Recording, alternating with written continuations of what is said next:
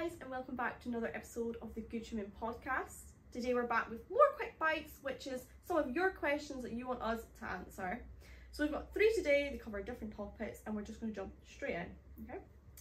First quick bite: Is porridge a good breakfast? It can be.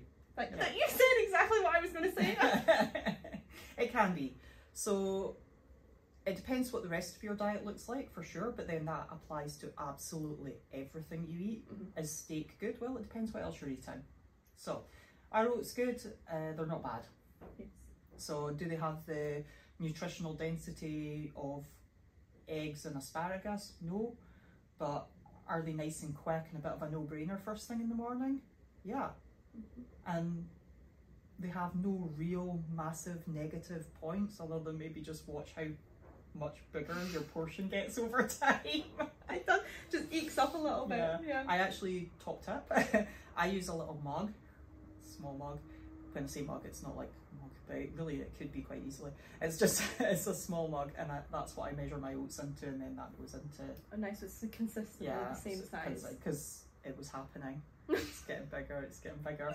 You do that with the peanut butter. that Yeah. you- I might put peanut butter on top, but that happens. and then that serving size like I would say like that was like one of the best diet tips is actually use the serving sizes on everything that you eat Mm-hmm. it's like I'm sure like cereals like 30 grams or something on cereal which is Which is like nothing, it's, by the it's way. like in the palm of your hand It's not it's worth like it. a tiny amount No. um yeah what do you put on your porridge I put peanut butter and banana on my porridge. Um, but I will always have, if say I'm having it for breakfast, I notice a difference if I have porridge versus something like eggs and bacon or Mhm. you know potatoes or something.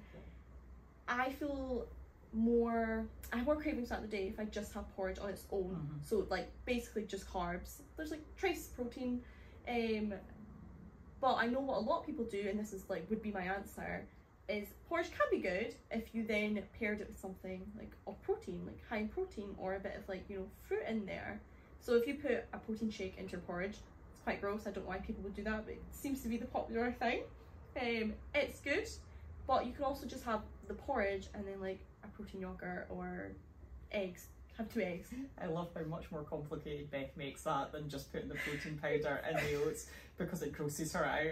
When ninety percent of people, guys, for what it's worth, just put the protein powder in your oats. It ruins it so much for me. I would rather just chug the protein shake than put it in my Although oats. I do have a be careful top tip here, um, because I can't have dairy. I have to have vegan protein, and vegan protein in porridge turns into cement. Yeah, it really does. It's, it's not good. Yeah. It's not good. Whereas whey protein mixes in much better with the. It's, it's, yeah, more blendable. Yeah, the other one is uh, overnight oats as well. Oh yes, and people will put like a like skyr yogurt, very high protein. Yeah. Um, put that, use that instead of milk, basically. Um, yeah, great shout. So it can be a good breakfast. It can be a good meal at any time of day, I guess, if you're pairing it with the right things. Because essentially, it's not super processed, but it's not also unprocessed. Yeah, I mean it's not really processed; it's just crushed. I think. I've never shown that one before. Nah, not. It's definitely not coming out of the ground looking like that, you know. But then, you know, neither does your steak come out of the field looking the way it does. True. We digress. We digress. So it can be, depending on what you pair it with. Yeah. Yeah. Nice. Cool. Next one. What are your thoughts on fasting?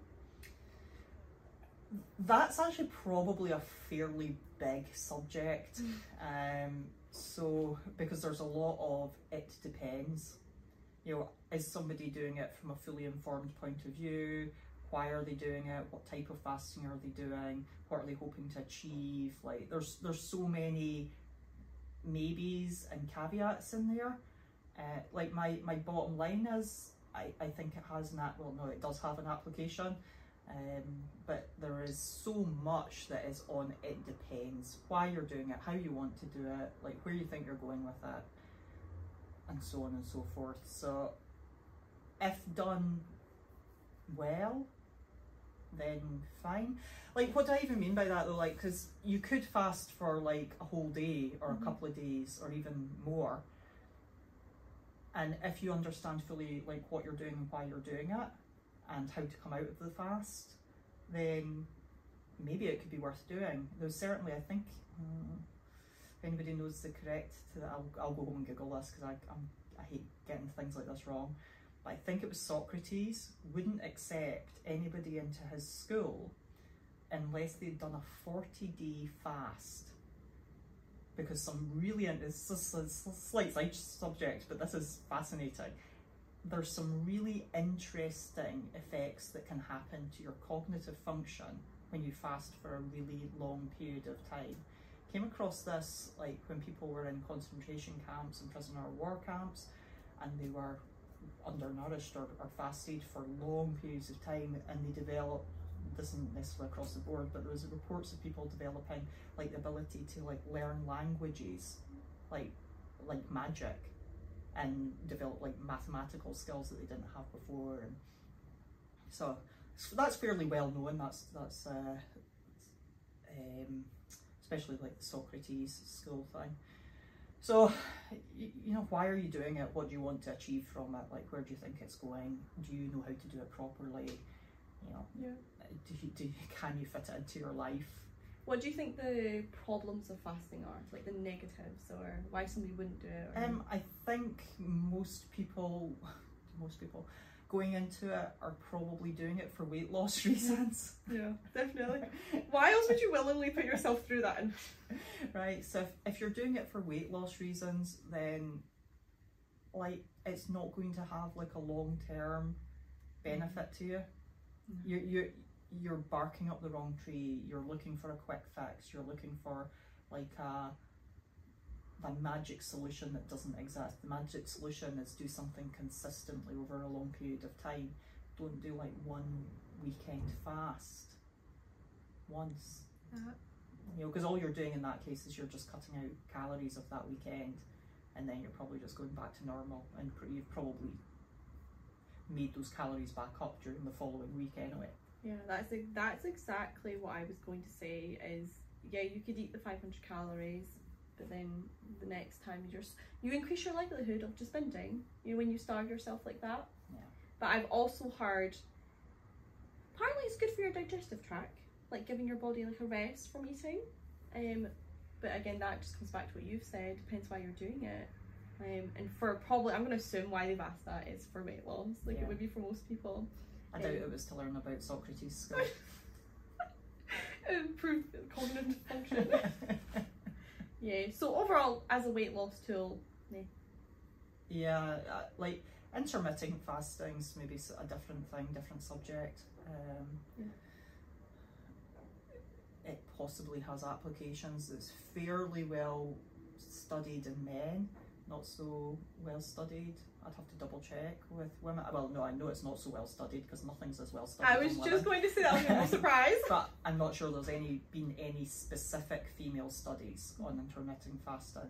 And the sort of word on the fitness street is that women don't do so well with it, or it's not as good for them and doesn't have the same sort of benefits that men might experience from it. Um, but that is not coming from studies. That's coming from Yeah. you know sort of word of mouth. Mhm.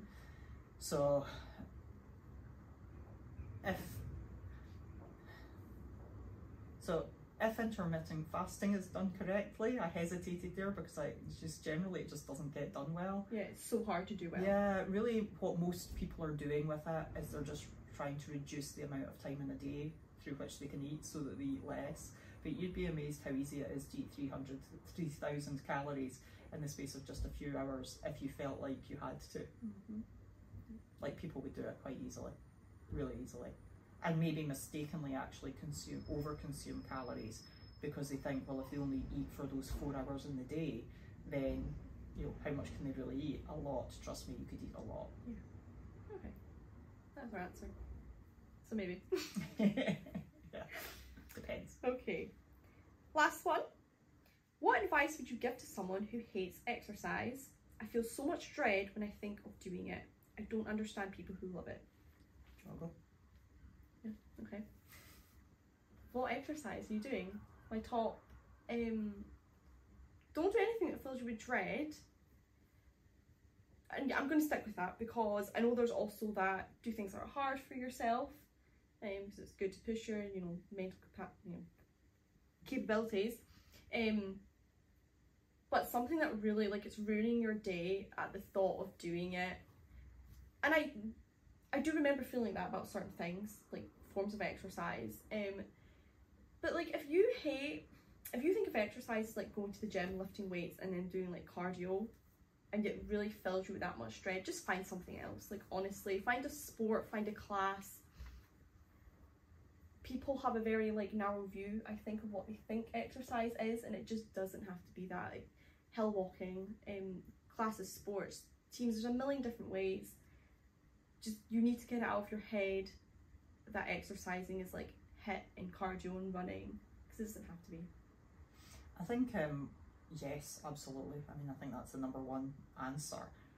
I think there's also a really common mistake when people start exercising that they think it needs to uh, be of a certain intensity. Yes, what a good point. You know, so they're thinking, go to the gym. Oh my god, I can't stand the thought of going to the gym. I'm going to have to work so hard, and I'm, it's like it's going to make me feel sick, and uh, like I'm going to feel like oh, you know. And they've got all these like sort of preconceived ideas about what it has to be. So it's like I always use the 5k example. Like over the years of being like in this industry, I've lost count of the times that the number of times that people have came to me and said that they want to run a 5k, and I'm like, great. Um, how far do you walk at the moment? Mm-hmm. You know, like there's such a big like setup for failure there. If somebody just goes, right, I'm going to go out on Sunday and I'm going to run 5k, and they've not realised that they do less than 3,000 steps a day, but they want to go and run 5k, 5k is going a long way. Mm-hmm. Like, I think it sounds so sort of like atta- obtainable, and it is, it is, but not without a little bit of background behind it. You know, so you'd start off with walk a kilometre, you know, or go out and walk for 10 minutes, or, you know, build, build, build, build, build over time. Um, and the same goes for in a gym or doing a sport, you know, don't think it has to look a certain way for it to be worth doing. You're so right. That's like when we we PT or we coach. You you never give a beginner something ridiculously hard to do because they're just scarred then for life. Why would they come back and why would they Let's start with that? clean and jerk. yeah, right? Oh God. But that's the same principle. It's like not over doing it to the point where you absolutely hate it. Yeah. And it's still so valid coming and not needing because I think you also after you've done it for a while, you build up the capacity to be able to push yourself like that and it not like you know scar you forever. Allow yourself time to build your confidence in the thing that you're doing. Mm-hmm. And allow yourself time to maybe even enjoy the thing that you once feared. Yes. Like the fear of expectation that you've put on yourself, the expectation that it has to be, you know, a 5k row or run, or you have to do 10,000, or you've got this gym program that you've downloaded off the internet, and you're like, yeah, I'll do that. Like, just step back a little bit and be reasonable with yourself. How much have you done in the last year? Mm. See if it's zero, then don't start at 10. Yeah. Like, start at one. And in those cases, anything is better than nothing. And see when people are like, yeah, it's not even worth doing, no, it is. It is. If your first thing that you manage to do is walk to the end of your driveway and back, that is better than nothing because it is better than what you were doing before. Absolutely. Nice. Okay, well, that ends the quick bites. Cool. Good questions. Um, thank you guys so much for asking them. If you've got anything that you want us to cover in another episode, send them our way. And please make sure you are subscribed to our YouTube channel. It really helps us out. And we shall catch you in the next episode uh, next week. Same time. See you.